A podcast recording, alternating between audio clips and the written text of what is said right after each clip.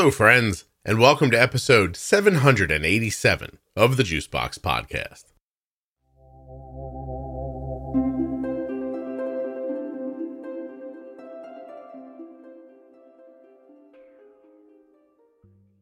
On today's show, we'll be speaking with Katie, who has a child with type 1 diabetes, and there are some big feelings in this episode. Hence the title Big Feelings.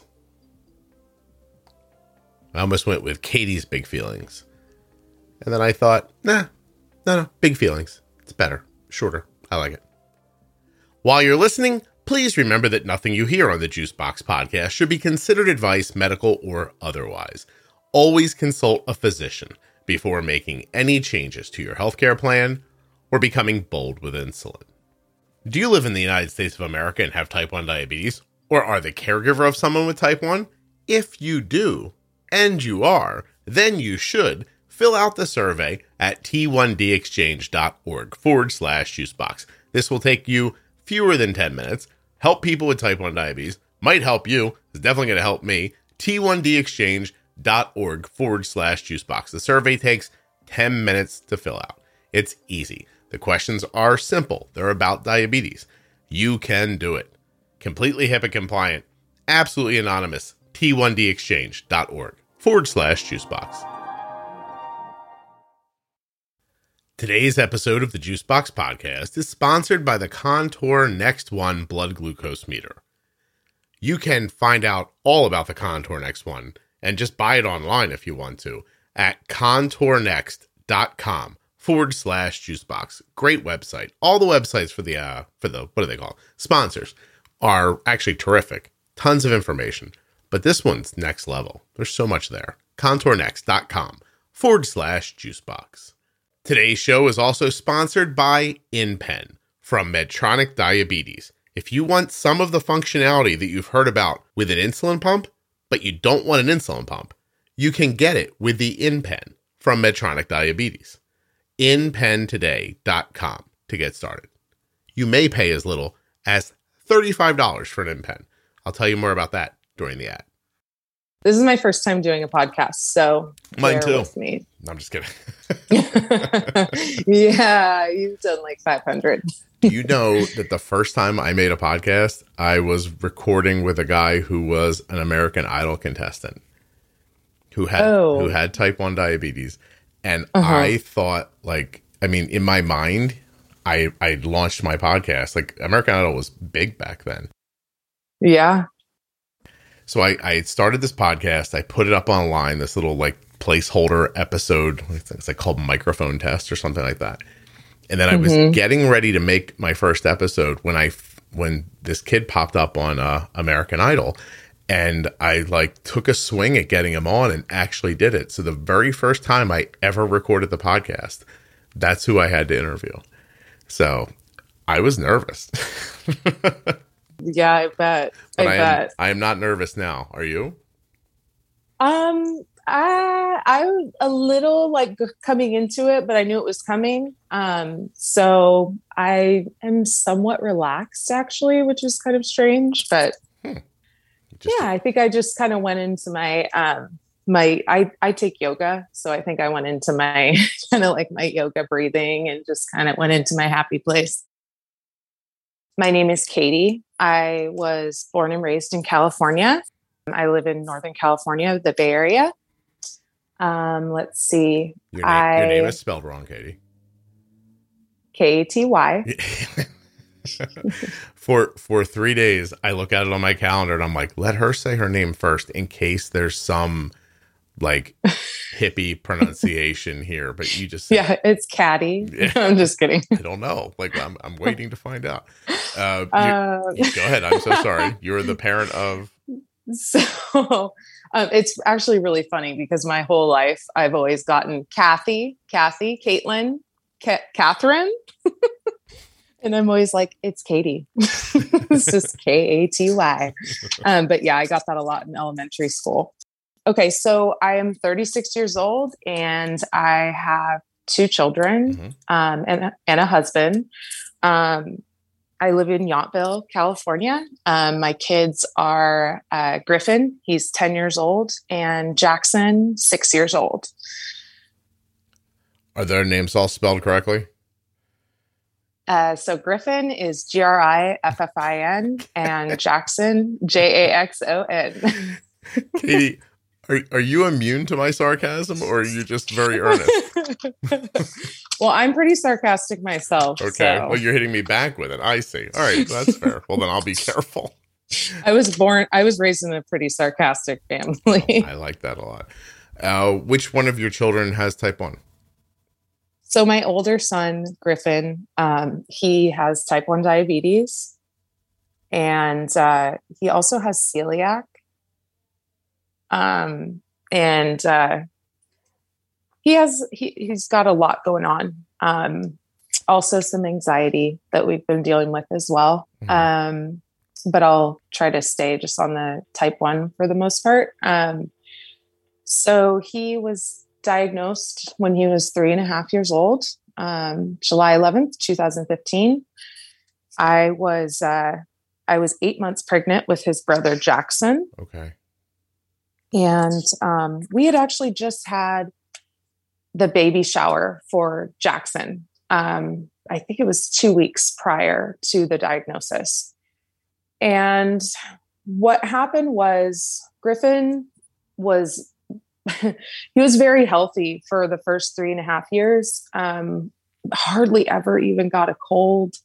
You know, I remember being around other families and their kids would sniffle and and have runny nose and all of that, and I felt kind of, you know, sort of like you feel sort of proud. Yeah, yeah, yeah. yes, absolutely. You're just like, well, I'm I must be doing something right. You know, I I breastfed. I did not have an epidural with him. Um, I don't give I birth don't know. to weak children who pick up colds. I just, you know, it's and it's interesting because your perspective it changes so much. Um, Sure.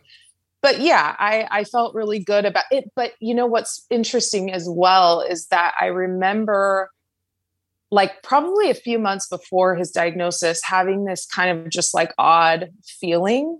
Um, that um, I remember thinking, God, he's so healthy. He's so, um, you know, like it's like everything's just so good with him. So he just does so well. He's so strong. And, and I remember thinking in my mind, like, God, what if something happened? Like he got some childhood illness or something.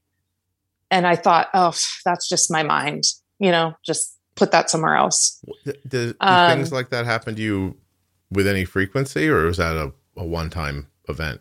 it was kind of a one time um thought it and um sort of put that aside and Yeah.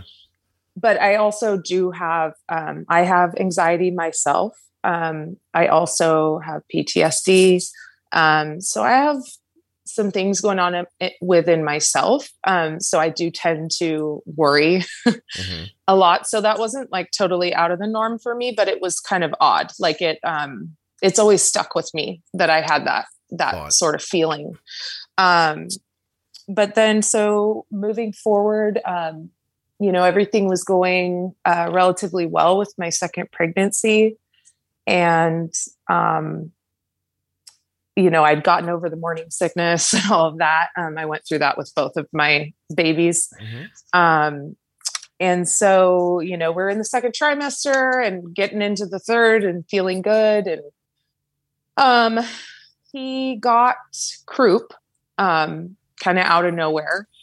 And so, you know, that's in the respiratory. So he was really having a, um, a hard time breathing. I, I woke up in the middle of the night to him kind of gasping for, for a breath.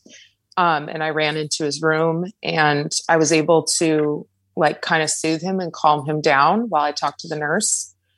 Um, brought him to the doctors. They gave him medicine for that. Um, I think it was an oral steroid Mhm. um, of some sort. Um, but anyway, so we took care of that, and he seemed to be getting better. But I would say within about a month, um, I noticed weight loss. Um, he could not stop drinking water. Um, I remember at one point catching him in the bathroom drinking out of the sink, um, and then excessive wetting the bed. Like, I mean, to the point where I would have to change the bed twice in one night. Um, so it was, and he's kind, he kind of had had that going on. He, I mean, he was three years old, so it wasn't um, like really out of the ordinary to wet the bed, but this seemed to be you know this was like a lot it was yeah. more of a um, red flag type right what did you so, what did you do at that point so i um i remember just kind of like the dots started to you know or you know i was starting to sort of like connect these dots but i did not know anything about type 1 diabetes mm-hmm. um now i know that it is in the realm of autoimmune diseases which autoimmune diseases do run in my family. Really? But I did, yes, but I had no idea what I knew there was different kinds of diabetes. Um, my sister had a friend that was diagnosed at 17 that got very sick. Um, so I knew that he had the more serious in my mind it was the more serious one mm.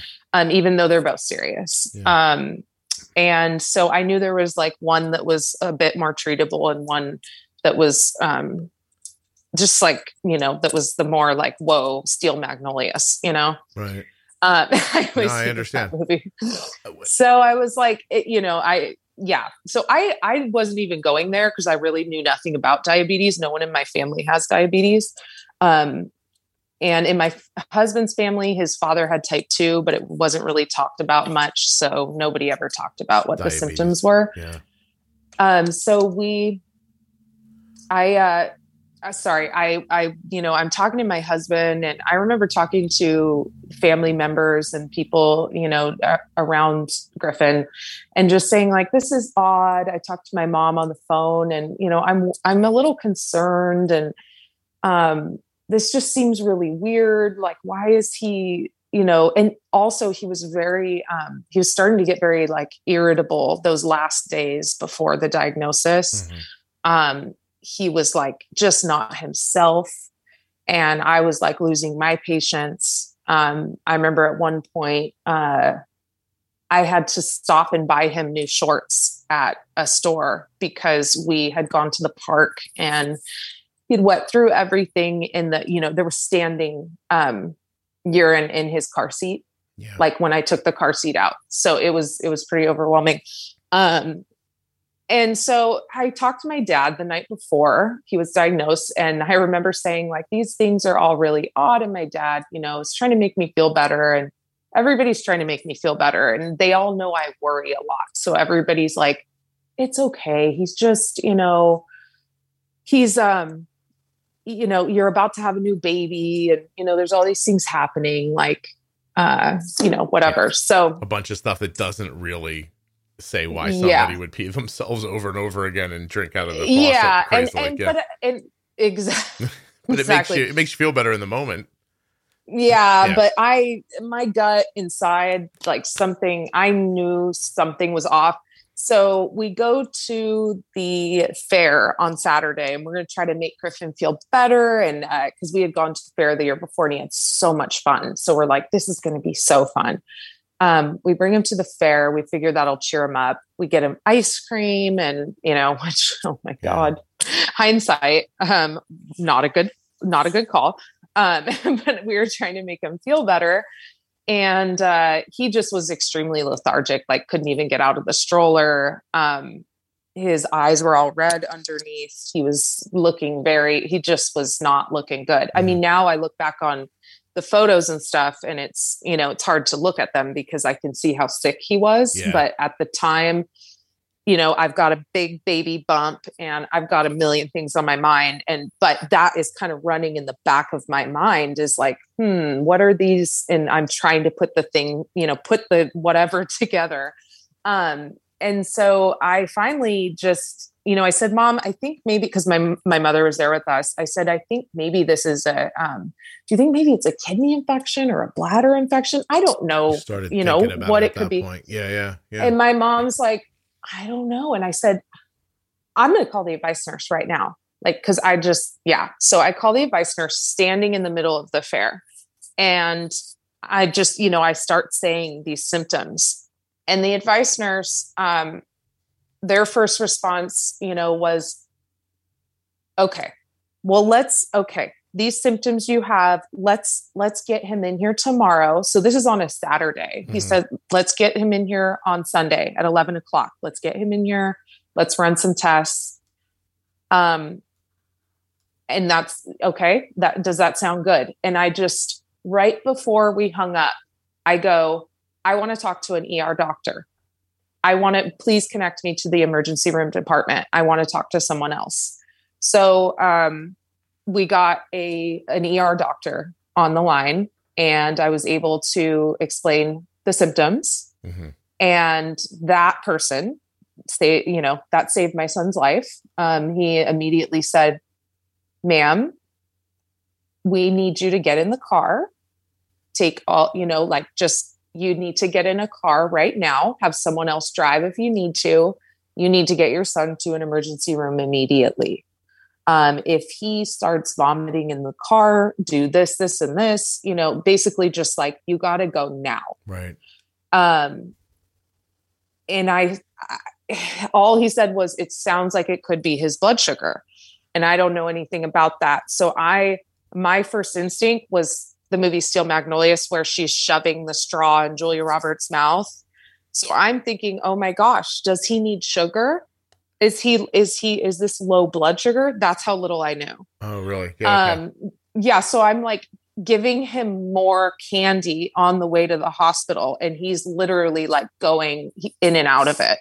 Hmm. And and I'm like, have the gummy bear, have the gummy bear, because I I that's this is why that's why I'm doing this podcast wow. because I knew so little and because so many people know so little yeah. and you know if I can at least like reach one person then I'm I'm happy with that. Katie, I wish um, I was um, I wish I was there at that moment because what I would have said to you was, do you remember um when uh when Julia Roberts did that little movie called Pretty Woman I, I would have yeah. said to you, "Do you really think uh, that's how uh, most hookers' lives go?" And and I would, and, and, you would have said, "No, probably not." And I would have said, "Yeah, yeah, right," because movies are fake. And yeah, right. and and and they're and maybe we, we should listen to them. I know. That's, I know. That's oh my god. So I have a ton of questions. Can can we wait a second? Let's let's put a pin in you yeah. in the car. I'm going to draw a picture of a car and a, can- okay. and a candy wrapper, so I know where we're at. And uh, and and I want to go back and ask a number of different questions. So, mm-hmm. uh, first, other autoimmune issues in your extended family.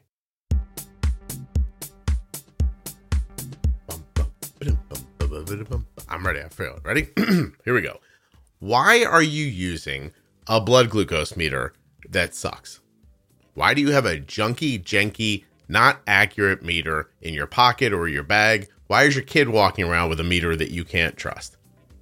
Have you looked into what accurate is? Where you get it from? What brands are best? I know you haven't. It's okay. That's why I'm here. I'm here to help you. I'm here to move you in the direction of the Contour Next One blood glucose meter. You want easy to use, easy to carry, able to see at night, a screen that is visible, and accuracy. As a bonus with the Contour Next One blood glucose meter, you get second chance test strips, meaning if you should touch the blood and, like, I don't know, fumble around or whatever happens, and you get some blood on the strip, but not enough, you go back and get the rest without impacting the accuracy of the test strip or wasting one. Second chance test strips. So, what are you getting with a Contour Next One blood glucose meter? You're getting something that is so carryable, small enough to put it anywhere, but large enough that you can handle it well. A screen that you can view easily, and a nice bright light for nighttime viewing. And if you want to connect it to the app, you can. And if you don't want to use their app, you don't have to. But the app's helpful. Keeps a bunch of your information in there. You'll figure it out. Contournext.com forward slash juicebox. Head over there now. You can actually buy the supplies and the meter online for much less than you expect. There are links right on the website.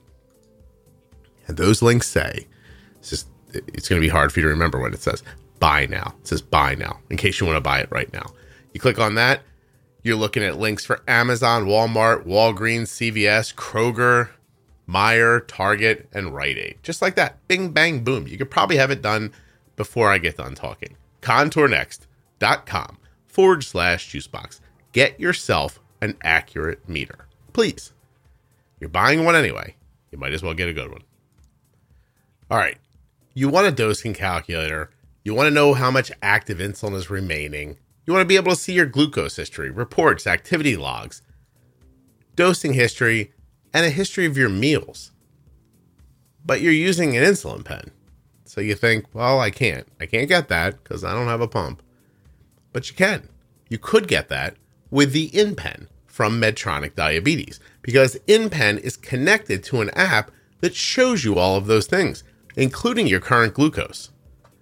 Ah, now you're interested. You're like, how could that happen? Well, you should go over to inpentoday.com to find out more.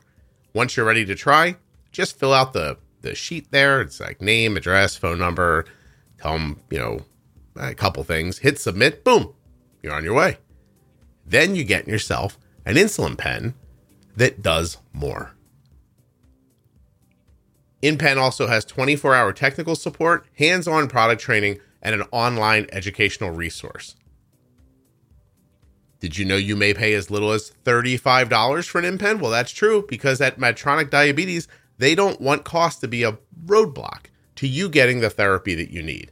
So with the InPen Access program, you may pay as little as $35. Offers available to people with commercial insurance. Terms and conditions apply, of course, but it's very, very possible that this will be the case. So if you're looking for a lot of the convenience that comes with an insulin pump without having to have an insulin pump, you're looking for the InPen from Medtronic Diabetes. InPentoday.com to get started. InPen requires a prescription and settings from your healthcare provider. You must use proper settings and follow the instructions as directed, or you could experience high or low glucose levels. For your sa- mother- for more safety information, visit inpentoday.com. I might just bleep that out. I just Believe I say this so much. How could I get that wrong? All right, sorry. Back to Katie. If you're looking for ways to support the podcast, clicking on my links for the advertisers is huge.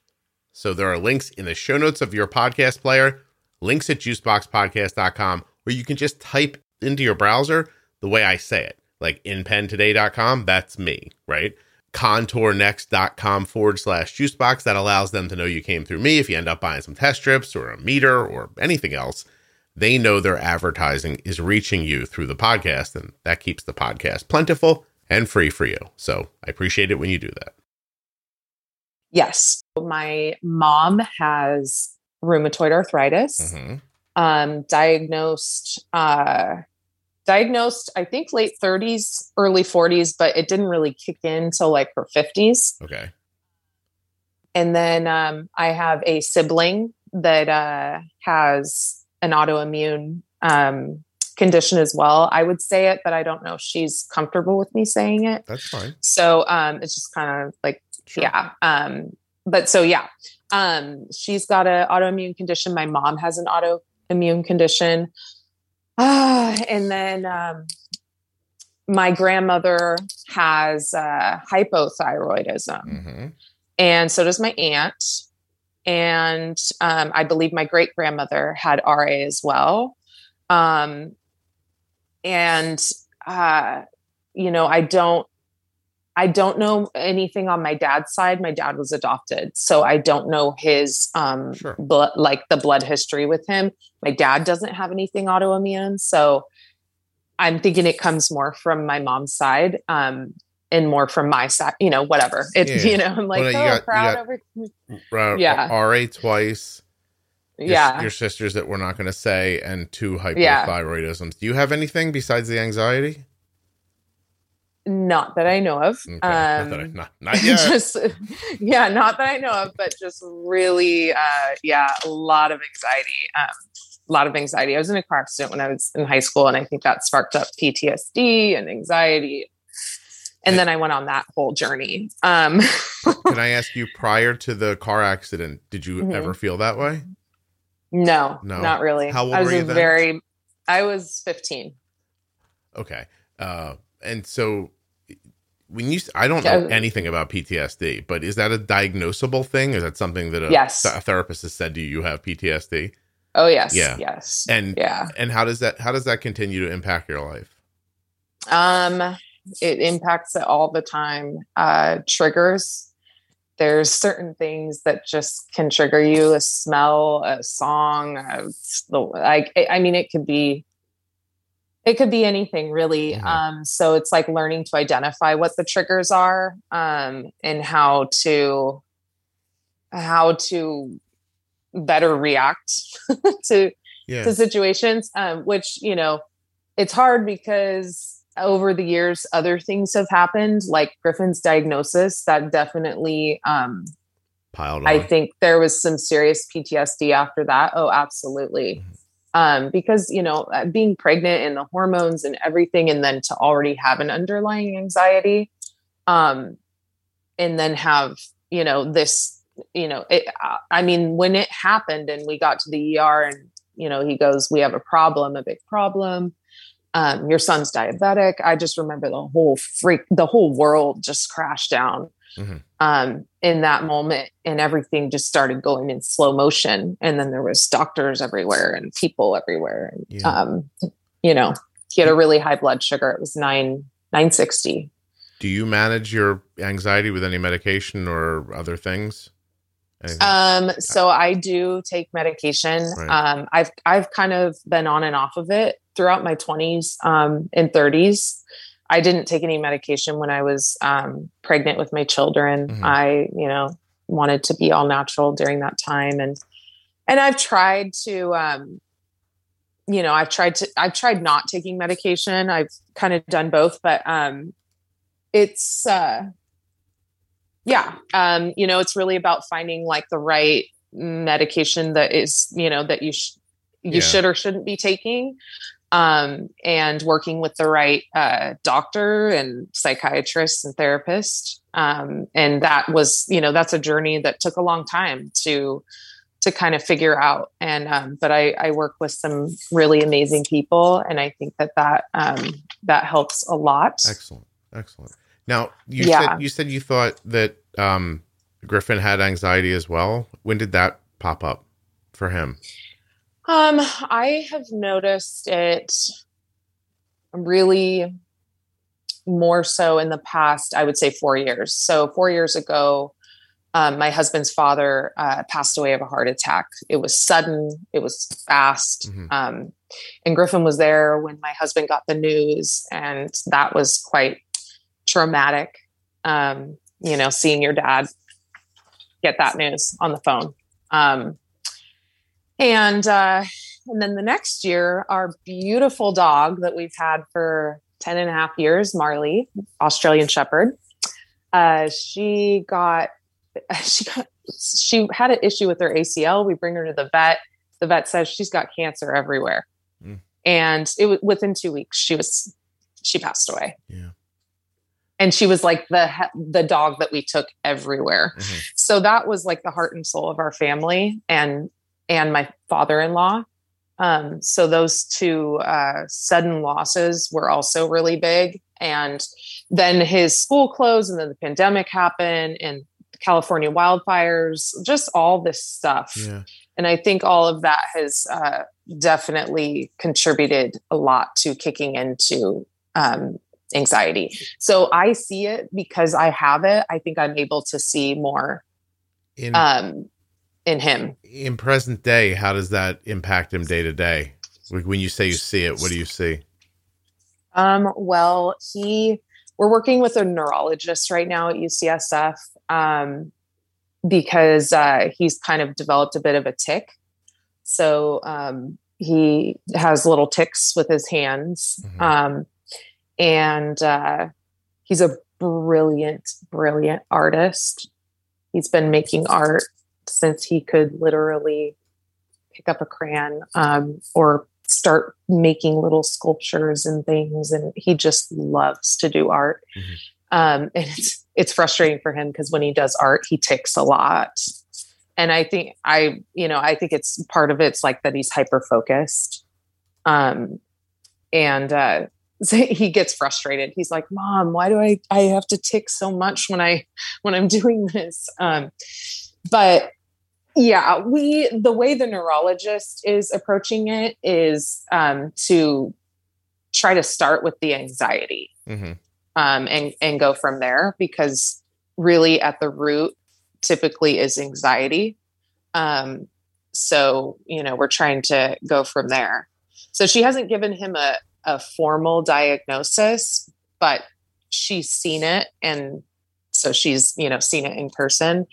Um, and she uh, you know she agrees that it um, it it's, it seems like it it very well could be a tic disorder Mhm. um but until we really like treat the anxiety more um you know it it could be something that'll get better as he gets older Can I ask you if you ask him about it, like, does he have like a conscious idea that he feels anxious?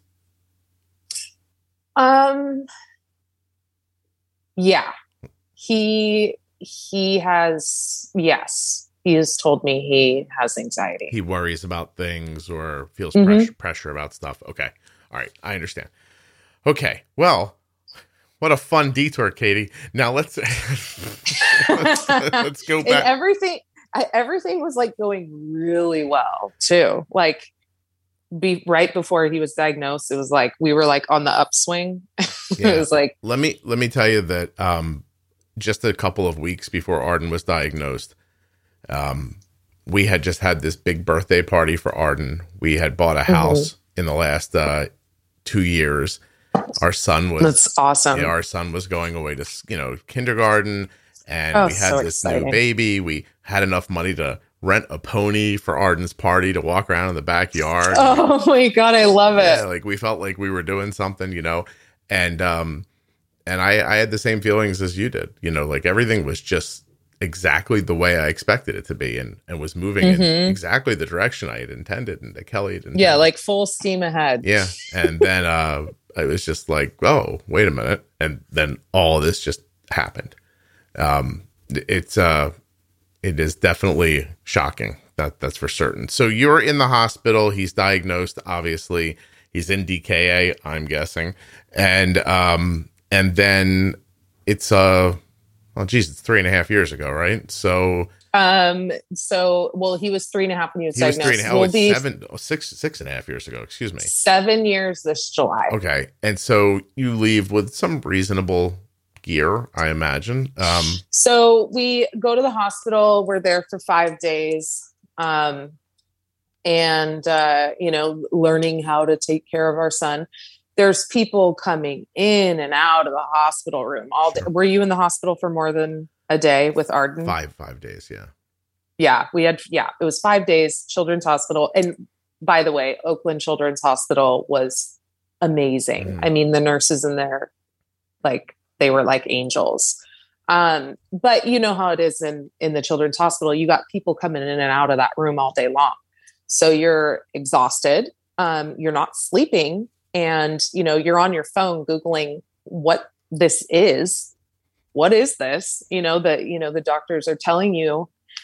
Um, you know, I remember when they right before they transferred him over to the Oakland Children's Hospital. Um, it- they said we're going to have to first they were going to um, take him on an air flight. They were going to life flight him over. Um, but then they were able to stabilize him enough that they go okay we think we can just bring him in the ambulance. I'm like oh Hmm. you think you know? Um, you know and the doctor in the er is going well we worry about things like brain swelling and you know and i'm just your head is spinning. Yeah. i mean at least I, I know for me it was. Um, my husband went into kind of the gotta fix it mode, you know, We're so good at that. Like, Yeah. right off the bat. Um, and I went into the just heartbroken mode pretty quickly. Right. Um, so I would say it like sort of like hit me first At, and it kind of like hit him later. at what point did you think I had this thought earlier?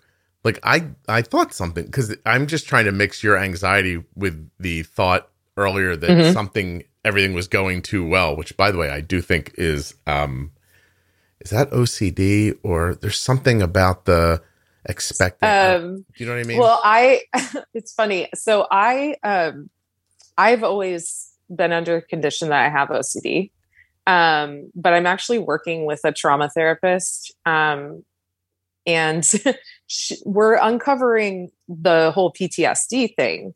And she basically is explaining it to me that um, OCD, anxiety, depression, like all these things can kind of fall under the umbrella of PTSD. Mm-hmm. So, um, you know, she's like, I'm not fully convinced that you 100% have OCD, although I don't know because I I'm pretty sure my grandmother. Well, actually, I mean, let's be honest.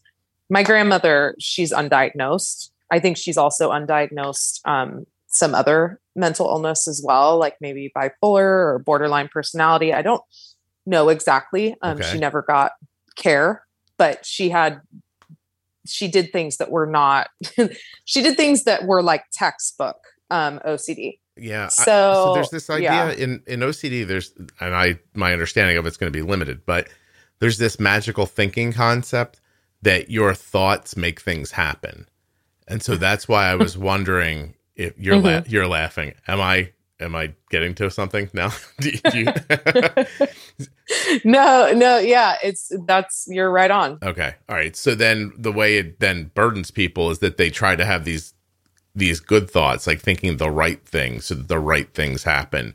I was just wondering if, you know, because you had had a, an idea prior when your kids were little and everything, uh, when Griffin was little and, and everything was going so well, and you actually mm-hmm. thought this is going so well, something bad's going to happen. When something bad happened, did you think that you made it happen with your thoughts? No. Good. All right. I was able to like differentiate Katie, those good two. job. yeah. Well, luckily I started going to I put my butt in therapy in my 20s. Mm-hmm. Um cuz I I realized um I realized after I had my first child um and went through some postpartum um anxiety. So I know it's like there's postpartum depression. Um but there's also something called postpartum anxiety. People don't talk about it as much. Mm-hmm. Um, but so it, it's really easy for everyone to go, oh, she had postpartum depression. It's, you know, I was not thinking about harming my children, any of that. And there's nothing wrong with postpartum depression. It's but that's not very serious. Yeah. Um, but that's that wasn't it. I was more like I was highly anxious all day, every day, like so worried I was gonna just like I was gonna mess this up somehow, this perfect porcelain you know little angel mm-hmm. um, that I was going to somehow screw this up. So um, you know that's when I really went in and got the the anxiety diagnosis, panic disorder, like because I was I was experiencing like full blown panic attacks at that point. So um, I went in and got got support, um, which I'm really grateful that I knew enough to know I don't want to. I think part of it was seeing my grandmother I was and seeing say, how I'm dying to know what your grandmother did. I figured she shot like a like a porno in the mall or something like that when she was 80 no she's high so she's high um, my mom's from michigan my grandmother is extremely like highly religious but to the point where it's not it's definitely not normal okay um she's like Catholicism is everything. And like she would write us letters when we were little and, you know, tell us we needed to be nuns and priests and, um, you know, and then when, when we became of age, um, you know, where we were, you know, dating and getting married and, you know, she would send letters, you know, telling us that we need to be, you know, you must wait for marriage and you must do this and you must do that. Just very inappropriate grandmother talk. Well it's kind of um, her magical thinking right? She that she thinks the that the universe has rules and if she doesn't follow them yeah she'll be judged exactly. she'll be judged poorly. And part of that following it is making sure that everyone she has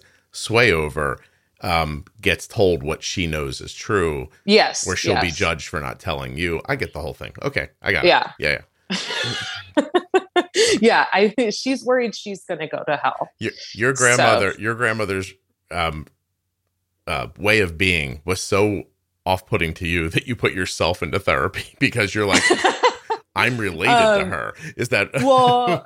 I I think I just saw like how unwrap like just just how abnormal her behavior was and that you know she would write excessive letters to my mom and mm-hmm. to all of us and just always pushing religion and um for clarity you're not you know, just talking about like she's religious or believes very firmly. You're talking about something that that seemed over and above. And Oh, way, Yeah, way okay, right. over and above. I know people that are very religious, and don't make you feel like No, your grandma on this- phone. Okay. Yeah, no, this was this was on a, a level where the red flag came out. You know, as Yeah. a child, I remember thinking she's a bit different. You know, she's a little different. Um, yeah, I had an outdoor wedding, and like my grandmother wrote me countless letters telling me that it was an abomination, and you know, just To be outside, Um, get married. Yeah, because Yeah. it wasn't in the church. That makes sense to me. Um, Yeah. when you were little, your mom let these letters get to you. Unfortunately, yeah. Oh. Um, I would have. I don't think I know, I know, right? All right? Yeah. um you live and you learn, you know, and and I don't blame my mom. No, my I- mom is she's amazing and you know, it couldn't have been easy having having a controlling mother like that. Right. Right. Yeah. I I, I hear you. Ooh. This is um. May I say I uh, this phrase means so much to me anymore. I'm just gonna write down. Uh, I've been. It's just 34, 43. First time Scott says this is quite a show. Um. oh my goodness. No, don't be fooled though. Like I have I, I have so many wonderful things in my well, life. I'm and sure we'll get to them, but first, how did you trick Yeah. that husband into marrying you? Did you keep all this a secret, or was he in on this? well, he definitely has his um he Oh, does, I see what you did. You found a puppy with one weird eye too, and you were like, "Hold on a second, he'll accept Well, my crap." he comes from um he comes from a different upbringing where nobody talks about things it's more quiet um things are under the surface um and he definitely there's definitely mental illness in his family as well Mhm. um so and very much like some of some some of them undiagnosed um you know i wish they were diagnosed yeah. um but yeah so there's definitely stuff uh skeletons in that closet too um so yeah I I'm think so happy both- I started a podcast. This is like y- y- talking to you is going to be the best part of my day, um, because because I just think that uh, you know you talked about his family, nothing gets said, etc. In your family, way too much got said. oh Um, yeah but yeah but in, in my family specifically, Kelly's quieter and more to herself because she grew up sort of Catholic and like we'll just you know pretend things are okay. And Mhm. um, I'm obvious. I think this should be obvious to people listening.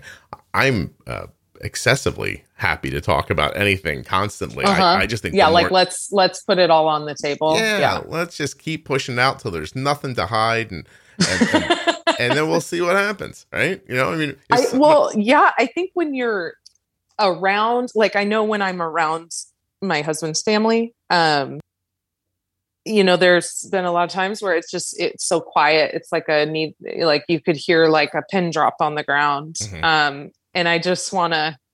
I just want to go, okay, can we all just like, let's get the elephant out of the room? Like, okay, you know, this person happen. doesn't like that person and that person does you know it's just like come on like i don't know i just have gotten to a point where i just um i'm just re- i i want to address things in my life i don't i don't want to skirt around um Yeah. the obvious I, I find kinda- so wasted time is a pet peeve of mine. I don't like wasting time. It makes me Right. like really upset.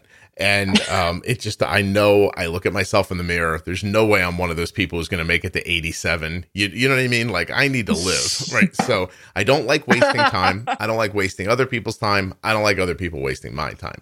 But more importantly, if you want to know what makes me mental, it's when you know something and I know something. I know that you know it, and you know that I know it, and yet we pretend that nobody's aware of it. That makes me want to just strangle somebody. so, uh, no i yeah, yeah. it's and that's one i really struggle with um with yeah just certain people in my life are you paying your I'm water just- bill while we're doing this? What are you doing over there? Oh, sorry. I was like stacking. I was like, you know, when you take papers and you like, you make them all like in one. Never mind. No, Um, no, I don't, Katie, because I don't have whatever you have, so I'm not sure what that is. it's a stack. But it's, I bet like your my desk, little. your bet your desk looks better than mine. Yeah, yeah, I am. I am at my desk. I bet yours is nice and clean compared to mine. So, uh oh. yeah. this thing's not even of. it's not even helping you keep your desk clean what a waste man that's the worst kind of anxiety at least put it like sick it on the house you know what i mean or something uh wouldn't it be great I'm going through a tunnel right now. Okay. and and stacking paper uh, so um all right so so griffin's diagnosed and you know let's talk about diabetes for a little bit just you know because the Mhm. diabetes podcast and maybe somebody's interested um how did you find management of this thing when you had this anxiety going was it and and a new baby right Yes. So, um, sorry, his Dexcom keeps uh keeps alerting me. My husband's. doing He's a on hard- it. uh, is he or do we need to yell at him Yeah. No. No. No. Oh, okay. No. He's. Yeah, I asked him to um, make sure to to be in contact with the school nurse. Um. So, Are you able not to Um, look at it, knowing that your husband is looking at it, or is that too much? uh, typically no. Like I typically I want to look at it, but I saw it before, and like I know that he's doing paying attention to it, so it, I know it probably he's probably already had his correction, but it probably just hasn't come down all the way. you're now to where we making me. want it to You're now making me think that I haven't seen Arden's blood sugar in hours, and you you made me want to go look at it. So I popped it open here. One eleven. There's a little weird drop, and now it's. I'm gonna guess she ate something. She did. I don't know what, but she ate a little something. Okay. Uh, yeah, I- just I recognized that I hadn't seen Arden's blood sugar in a very long time. Just now when you said that. Mhm. And so for me, um, not that this might break through your thing, but I, I just set the alarms at places where I know it won't get too out of hand before Mhm. my alarm. And that way, if I don't hear the alarm, I know we're in that range and that keeps me from thinking about it. But Right. yeah. That's a really good idea. yeah. So just if it does, so if like my phone's at 120 and 70, and if Mhm. I don't hear a beep, I never, I never think about diabetes. I just let it, I let it ride in there somewhere between 70 and 120. Um, I mean, you have to be able to do that first, obviously, but uh, the idea, Mhm. the idea there is, the idea there is that if your alarm's at 180 or 200, you're always wondering if you're on your way to 180 or 200 hmm instead of just you know anyway eh, Yeah. No, it, it totally makes sense. yeah if it works feel free to use it so yeah, But- totally. but- I've gotten I've gotten a lot of great um information from listening to to your episodes. I haven't listened to all of them, but I've listened to quite a few of them. Um and it, it has helped a lot. oh i'm very glad i i always um i used to worry in the beginning because there was this kind of section of vocal people online who would say that you can't talk about doing something and talk about how it's going well because for people who it is not going well for you'll make them feel badly but i never believed that i always thought Mhm. that um that modeling was important and so Mhm. and so i'm glad to hear that you've enjoyed it that's excellent I- No, yeah, absolutely. Um, so when we got, um, you know, we get home from the hospital and they give us these giant bags of supplies and we leave the hospital. And um, I was definitely in a really um, tough place at that time. Um, I just remember like the sky looked darker, everything it was just like the world, just our whole world looked different. Everything was flipped upside down Mhm. um you know and I, like yeah, i remember being in the hospital and they're going okay like so you're gonna have to do your first shot today you know and it's like first of how many thousand like it's just oh because i tend to be um you know i i was i would kind of look at the big picture and i'm like once i started to learn about what this disease is and what the you know the the prognosis and just all of it like the complications that can happen everything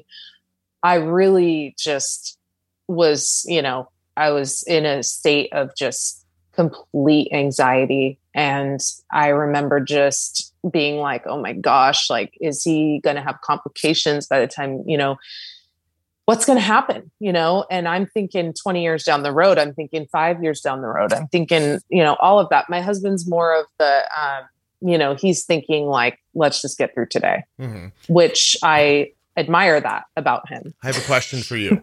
Um, mm-hmm. Are you an artistic person? Um, I I am a bit. Mm-hmm. Um, I tend to be drawn to artistic people. My husband is artistic. My son is an artist. My, so, do you want to know why I asked? Why? Because you are inclined to write a story about everything, like in your mind. Um, mm-hmm. I'm, I don't know if I'm uh, so far. By the way, I've known you for 44 minutes and 11 seconds, mm-hmm. so I could be yeah. 100% wrong. And I have no medical or, um, you know, mental health training whatsoever. I just have a podcast, but it's, it, I do recognize a little bit of uh, myself in you, which is if, really? if I gave over to my bigger, flowerier, more flowery, um, you know, or melancholy thoughts, I can go in those directions if I want to. And but I know I know how to stop myself from going in those directions. But mm-hmm. but it seems that when these things happen around you, you're kind of like vortex sucked into them. Like this, mm-hmm. you know, like the you, you just the way you described the a car accident, the way you described being in the um, hospital room, you know, it wasn't it, like it's almost like your life's a movie if that makes mm-hmm. sense, or or you see it that way. I guess one or the other. I'm not. I'm not certain so far. I I'm only 45 minutes into this, but I'm, I'm, I'm trying to get to it. And, yeah. And no, I. You're right on. Yeah. You're right on. I I I've told this story on the podcast before, so I'll tell it really quickly. I was, I don't know, eight nine years old, walking to school one day, and I had recently heard that if you step on the crack, you will break your mother's back. Uh, this this had been uh, ballied about between the children, and um, I remember hearing that too mm-hmm. on my way home from school. Yes, yes. So uh, I'm walking to school one day, and then of course, if you've ever seen a sidewalk, there's a crack in the sidewalk about every four or five feet, and then I realized that I I, I saw myself. I'm like, I'm now not stepping on the crack, and I and I did think, well, that's silly. This isn't real, and mm-hmm. the more I walked, the more I avoided it and then I stopped myself and I was like, I am not giving into this crap, whatever this is. And then mm-hmm. I purposefully stepped on all the cracks and then came home. My mom's back was intact and I uh, never thought about it again. But I felt it in that moment. Like I could give over to this little bit of weirdness and fall mm-hmm. in, and fall into it like a warm bath. Um, and instead I just kind of decided to go the other way. Do you ever feel it coming on when you're that's kind of that's definitely something that um you know that's that's a journey in my life that is is constantly you know trying to target w- when the, those things are coming on mm-hmm. and um, but it's hard you know at times you're so wrapped up in in the way you feel that it's hard to always see the storm ahead yeah. i guess you would say um so you know sometimes you kind of feel like you're navigating blindfolded a bit but um but i do through going to therapy and through kind of like working on myself um, i definitely feel like i have more of the tools to recognize things um, before they happen or or recognize things after they happen and look back and and go okay that's how that happened right. you know is it as if so. you have too many feelings? Probably, yeah. I remember when I was um when I, I'm a March baby, so I'm a Pisces, which tend to be on the more like um sense. I don't know if you'd say I don't like the word sensitive because it's I feel like it's saying that I'm like, oh, she's Katie, sensitive. You, she are you sensitive like, to people using the word sensitive because you don't no. because you don't think you're that sensitive? I just okay. Here's why. Hold on, you're gonna need to give me a second. That was amazing. you're like, I am sensitive to when people call me sensitive because I am not sensitive.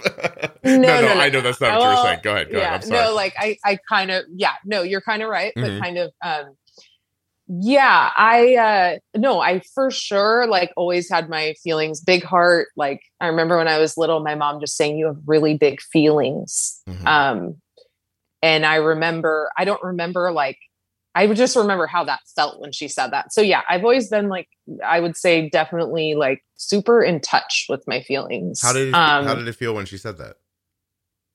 it almost kind of felt like a compliment to me Yeah. So when my mom said that, and she said, it looks like there's a light bulb in your head. Um, because I had super blonde hair. So Hmm. I don't know. I felt like it was a compliment. Like you you feel things. Oh, I You would- really, really Yeah, I would take it that way as well. I just I don't know why I there's a throttle or a limiter on me. Like I know Mm-hmm. I know when I'm like, oh God, like this is going too far the other way, and I can put a stop to it pretty quickly. that's because you're super lucky. yeah, I, I, I, I, imagine that really is all it is. Like, is there are times people contact Totally. me and they're like, "How did you do that episode with this person telling this Mhm. story or that story?" And I'm like, "Well, I don't know. Like, I mean, they're right there. They're okay. And even if they aren't, they want to share this. It's you know, it's their. I'm I'm respecting their their desire to share this story. Like, it just seems like somebody needs to be there to you know shepherd it through to the end. And it is sad sometimes, but Mhm. I don't know. Like, there is an ability to be dispassionate, but not Yeah. you know, I could go either way. I don't think I could get so dispassionate that I didn't care, but I could care so much that I wouldn't be able to. Um, I could lose myself, I guess, if I if I Totally. if I allowed myself to. Anyway, I'm sorry. This is. No, for sure. interesting. Um, so yeah, I yeah, I I'm definitely I guess you could qualify as um sensitive. But as far as like strength, I feel like I'm pretty pretty strong. Um I've been through the, some really low lows and I've been just had some really high highs. Um so, you know, I've I've been at where I feel like I'm drowning and that's when we came home from the hospital, that's what I remember telling my mom um, because I was I was very depressed and just trying to get through hour to hour. You know, we're writing all the food and we're weighing stuff and we're doing and really just living hour to hour. Mhm. Um, and I still had the baby. I was, you know, 30 weeks pregnant. Um, and I wasn't sleeping. I was just worried sick, big dark circles under my eyes. Um, I didn't have the best support around me. Um, my husband and my mother were like my lifeline.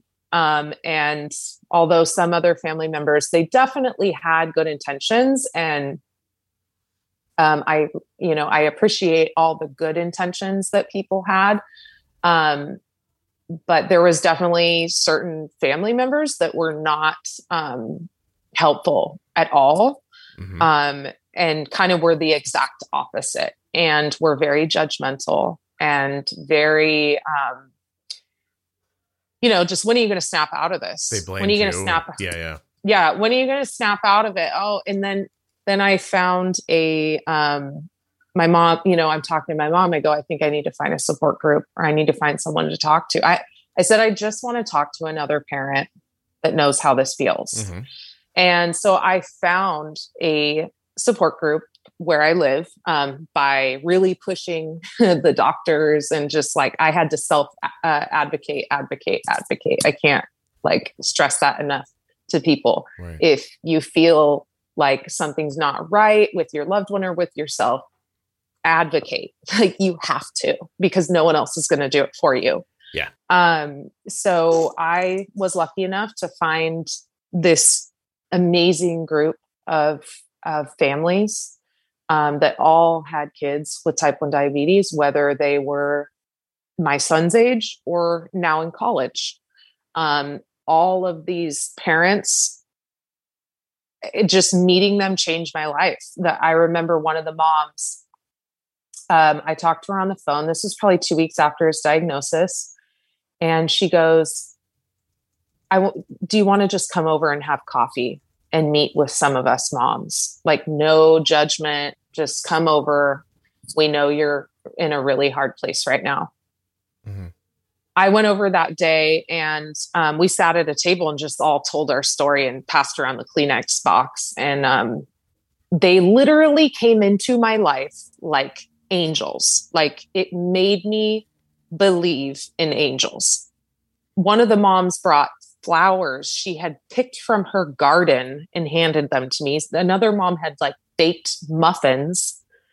It was just I was overwhelmed yeah. with um with the love that I was getting because I was really in such a deep state of depression and these people around me that were not being helpful um, were actually making it worse so um, meeting those people and getting into a support group it literally like i mean it quite literally changed my life i think empathy and pulled me out i'm glad i think empathy from a person who actually has your perspective is mm-hmm. so much more enveloping than even just you know empathy from a, a well-meaning person you know yeah i mean yeah. you know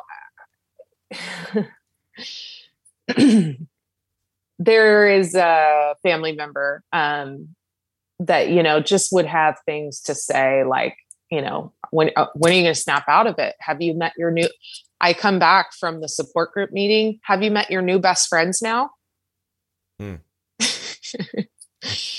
at one point i'm sitting outside on my patio just and I'm in tears talking to my dad, like, how, how am I going to do this? I, you know, I'm just, I'm so overwhelmed. I'm scared, like, what's going to happen to him, you know, blah, blah, blah. Mm-hmm. And, you know, and this family member is, is inside just like rolling their eyes at me. And my mom actually like caught it happening. Mm-hmm. Um, and my mom was like, this person needs to not be around you right now. Um, so it was just, it was honestly it was really challenging um, dealing with the component of people in our family with their own mental illnesses mm-hmm. that they're yeah probably not taking care of um, that were it was it, it actually aggravated um, my journey and my my like kind of wellness in the situation. And when that happens, you really need to be able to be strong and be there and present for your child. Mm-hmm. And it's incredibly hard to do that when you have people around you that um, are not well themselves. Were you able and to put distance between them and you? I had to start doing that. Yeah. Um, so my husband and I, you know, really started to um, back off and, you know, be, we started to be because once I, you know, would talk to therapy, you know, they're they would be saying, you know, you got exactly distance. Like you can't if someone is making you, you know, like they're saying these kind of things to you, like that's not okay. Like you need to not have that around you because that's yeah. And they're like, don't apologize for it. Don't feel bad because that's me. I'm a chronic apologizer. Yeah. So well, I'm actually, like, I want to you know, I want to bring people together. Katie, we talked about that before we started um, talking. That you you said I'm a chronic apologizer. You've only done it once in the 56 minutes. I've been good. Keep, wow, been keeping it. I'm working sheet, on it. So good job. I thought, oh, she's going to do it a bunch. Here's what I thought. If I'm being honest, you'll do it a whole bunch. And I could tease you about it later, but then you didn't do it. So, and I know teasing someone who has anxiety about their desire to apologize all the time is probably not correct but we're having a fun we're having a fun conversation. I actually have to tell you, um, as you're talking and in other episodes, I'm really proud of the way that the podcast handles um, people's really serious problems. Mm-hmm. You, know, I think that if you came on here and started talking about all the things that have, had gone wrong or are currently going wrong or that you're struggling with, etc., and that it was just a funeral dirge and i was just like oh my gosh that's horrible okay you know like and we i, I don't know it would be it would be unlistenable and no one would, mm-hmm. would be able to learn anything about it. So right. um i just i don't know i love it. I love that you're touching that paper still. I'm dying to know what you're doing over there. Oh my god i'm so sorry. Okay yeah that's totally like a maybe i have my own tic um maybe. I'm i'm so used to holding like i have this planner and then i i always have to write everything down because my memory is so shot. Mm-hmm. um so i write everything down. I'm like i gotta write down you know okay i i gotta do this i gotta do that i'm gonna okay take the laundry out like whatever. It's all written down for me. Katie i think you're a lot of fun. I think i'd like to date you for six months. That'd be enough. But i think oh my god! But I think for those six months we'd have a great time, and then yeah, totally, and then it'd just be done. done. like, eh, that's enough. so, well, what are um, you know, what are what are your moving forward plans like, and and do those plans ever work out? Or are you constantly in a state of working on something, or do you have goals? How does that all look? Absolutely. Um, so after that all happened, and I found um, the support group that was incredibly helpful, yeah. um, I really started finding the resources I needed and found out about um, the Diabetes Youth Foundation. Um, we took our son in 2017. We took him to Bearskin Meadows for a week, um, which is a really amazing diabetes camp here in California. Mm-hmm. Um, so we did that, and that was like total game changer. Um, just meeting all those families, and uh, I mean, it, it's like for one week you go into a world where you're you're like everyone else, you know? And there's like an insulin line in the morning, and there's endocrinologists and nurses, and it's really awesome. This happens outside. Um, uh, would Jesus be okay with it not happening in a church? Up the, uh, can, I think Jesus we, would definitely. If we asked okay your grandmother, she would be like, "Yeah." And you know the thing about that religion thing that's it's always kind of boggled my mind about that is that my grandma thinks that if you don't go into a church, you're not religious, and I, I've tried to argue my point with her a long time ago, but I stopped. Mm-hmm. I realized a long time ago there was no point but I tried, you know, just saying, hey, grandma, like for me, like when I'm hiking, I, like that's my religion. When I'm listening to my favorite music, when I'm like, I pray all the time. You do not have to go inside of a building to be spiritual and to to have faith. Right. You know, you can have faith in an elevator. Sure. You can whatever. So that's what I've learned. It's um, an old um, Aerosmith I, song, isn't it? Faith in an elevator. No, I don't know. I'm sure there's some cheesy line it's, it's somewhere. Not, it's, it's, love in an elevator. I was. Just, I know. I, I feel like I should write a book with like just quotes, like just super cheesy quotes. Oh, I I I per, I'd prefer if you made a movie about your grandmother, but. oh my god, my grandmother used to drive crazy. Like when we would go to Michigan, she would take us to garage sales because she loved garage sales. And I just remember being in the back of the car and like holding on to the door so tight because she would drive like erratic, kind of, you know? Mm-hmm. Well, you don't have to pay attention when God's on your side. He does it all for you. Yeah, no, fantastic. no, God's I, right there. Yeah, I, I love you. I would, I would sit and I would watch video of your grandmother writing those letters. as long as I, I could, would. I mean, she's she's pretty entertaining. Yeah, as long she as really I could see the words as she was putting them down, I'd be endlessly fascinated with those letters. Um, all right, so you, so you, I'm sorry, you met people. I'm sorry, I'm. This is my fault now. You, um, you met people. You uh, headed off to uh, the Diabetes Youth Foundation, went away for a little bit, found that kind of centering. Um, how how is and then I and then I hiked Half Dome a week later so that was uh, Half Domes in Yosemite. Mm-hmm. Um, I've and seen it in person. Yeah, it's yeah. stunning, isn't it? it is. I remember the first time I saw it, I was like, I'm going to hike up to the top of that thing. And I did. Wow. And um, it was amazing. I did it with my sister. Um, and uh, it was just really awesome to like show myself that I could do that. Um, and it was really cool to see like people from all different part walks of life like people in their 70s there was a guy that had his like 11 year old son with him. There was it was just kind of like just so many different walks of life doing that. Um but yeah that was that those two weeks were just like such a healing experience. Um and then you know just i really started to get a lot better and feel a lot better. And um you know just knowing what my boundaries were with people and um just focusing on you know just griffin and just i'm so proud of him. He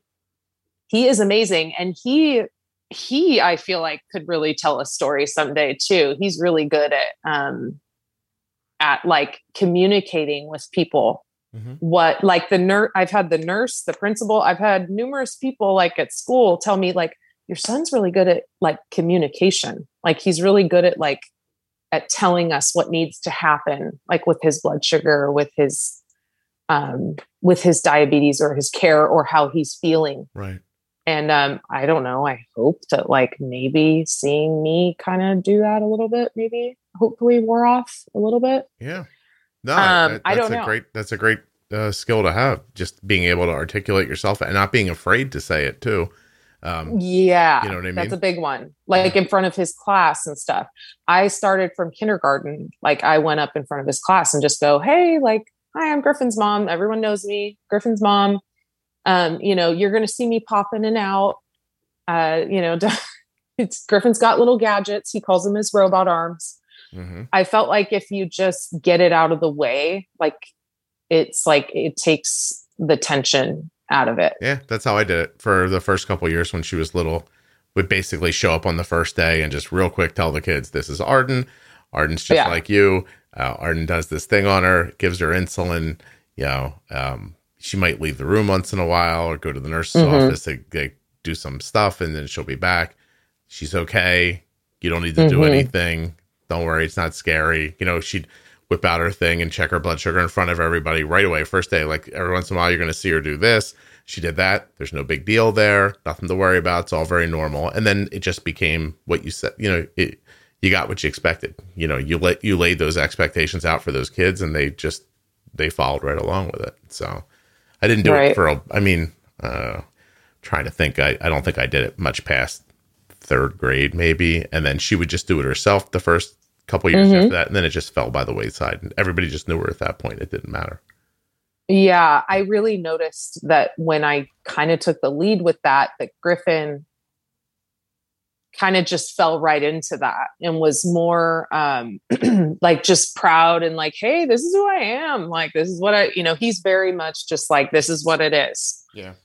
Um and I think that that confidence is so important and um, I think he's he's very lucky to have that confidence because I I just know that like not everyone has that, and um, you know I've seen people with with conditions where it's a lot more private and not talked about, and um, that can be really difficult Yeah. No, um, I don't think to hold be to hold it all inside. You know, I, I don't think we should be hiding anything. I don't think people should be forcing us to hide anything. So, um, I, I'm I'm down with that very much. So, hey, uh, I'm so sorry, Kate. Like, I'm gonna run out of time just because I have to go out with my wife this afternoon and do some like adult things. Um, but I want to make sure that we've gotten to everything that you wanted to. Mhm. I don't want to. I don't want to leave you feeling incomplete. totally um i think just the main thing for me um is just anybody listening to this um if you're a new parent on the scene or maybe you're a sibling of maybe you know maybe your brother's son just got type 1 or maybe your daughter-in-law or your son-in-law whatever it might be um do some research like don't be afraid to do your research maybe read up on it read up on how you can help what you can do um, be active in the in the kid's life the kid that has t1 be active in their life like don't don't go away and stay away. I've seen family members do that where they they kind of just really back off and i don't know if it's because they're you know uncomfortable with it or maybe they're scared of it themselves Hmm. um but be around the family you know and and just learn what you can and be helpful and and talk about it it's okay to talk about it doesn't need to be this um secret you know thing Yeah.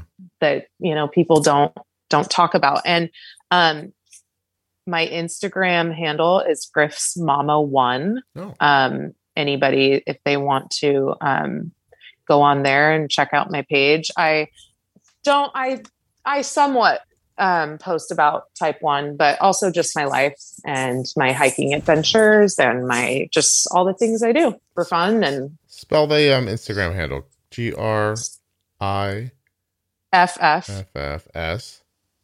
M A M A M A M A. one. I see you. Yeah, there's other Griff's mom I got there before you. Griff's Mama one Yeah, at yeah. I'm saying there's AOL. a Griff's- I, there's a- I almost said it AOL. Sorry. at AOL.com. And it's 1982. and I want to go see the Superman movie with Chris Reeves tonight. Um, oh, there he is. Oh, look how handsome. Excellent. My kids think I'm so old because I was from the 1900s. Yeah. Oh, you are old. So am I. But that's not the point. Th- th- these kids, they, they don't know. They'll know later. Wait till they get older and the stories they have to tell are about Dua Lipa. Then they'll be embarrassed. At least your stories about the Rolling Stones or the Beatles or Guns N' Oh, Roses. I love it. See? I love it. Yeah. I love all the good music. I am lucky though, in the sense my kids really like all that music a Cool. lot. I'm glad. My uh, my kids have pretty eclectic tastes in music, and I'm uh, I'm always been happy about that.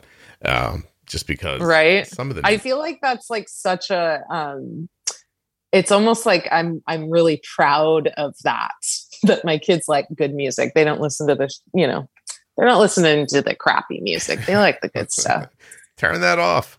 That horrible. I do my best to listen to what they listen to and try to keep up with it. My son makes it a little harder than Arden does, um, but I, I've still I've still heard modern music that Cole likes that I've enjoyed a lot. Um, Mhm. But Oh, for sure. But overall, uh, I'm just telling you, 50 years from now, you're still going to know who the Beatles are. And uh, if you know who Little Nas X is, I'll be really surprised. That that's all I'm saying. right. But I won't live 50 years more, so it's not going to matter anyway. Uh, this is all just things I say to fill time. Um, Katie with an that's all I do. All right, Katie with a Y. I got to jump. Um, I don't know what to call this one. I'll figure it out. Nah, I'll figure it out. It'll be fine, unless you have You'll thoughts think right now. you'll think of something. My problem is I just put up an episode called "A Ball of Anxiety," so I'm a. Oh my I'm gonna god. have to go in a yeah, different no, direction. I'm sure you'll think of something. Yeah, it'll it'll it'll come to me in a vision. Um, I I really do appreciate your time. Thank you very much for doing this. Of course. I was so happy to come on. Um and yeah, just such a pleasure. Thank you so much. Oh, I'm glad.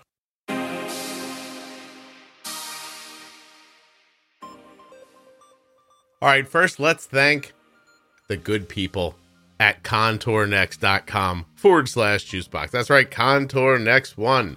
Go get yourself an accurate meter at contournext.com forward slash juicebox. I also want to thank InPen from Medtronic Diabetes for sponsoring this episode and remind you to go to inpentoday.com to get started right now with that insulin pen that has some of the features that you've come to expect from an insulin pump. inpentoday.com. Lastly, I'd like to thank Katie for coming on the show and sharing her story. Thought she was terrific, and I hope you enjoyed it. Thank you so much for listening. I'll be back very soon with another episode of the Juicebox Podcast. If you're looking for community around diabetes, you really should check out the absolutely free Facebook group for the Juicebox Podcast. Juicebox Podcast Type 1 Diabetes on Facebook. It's a private group, which just means that you're going to have to answer a couple of small questions to get in. Just, you know, what kind of diabetes you have, stuff like that. And uh, then you're in with 30,000 other people having conversations right now that I'm sure you would be interested in. Juicebox Podcast, Type 1 Diabetes on Facebook. If you're looking for the Diabetes Pro Tip series, they're available beginning at episode 210 in your podcast player. There's a list available in the featured tab of the Juicebox Podcast private Facebook group, or you can find them at diabetesprotip.com and juiceboxpodcast.com.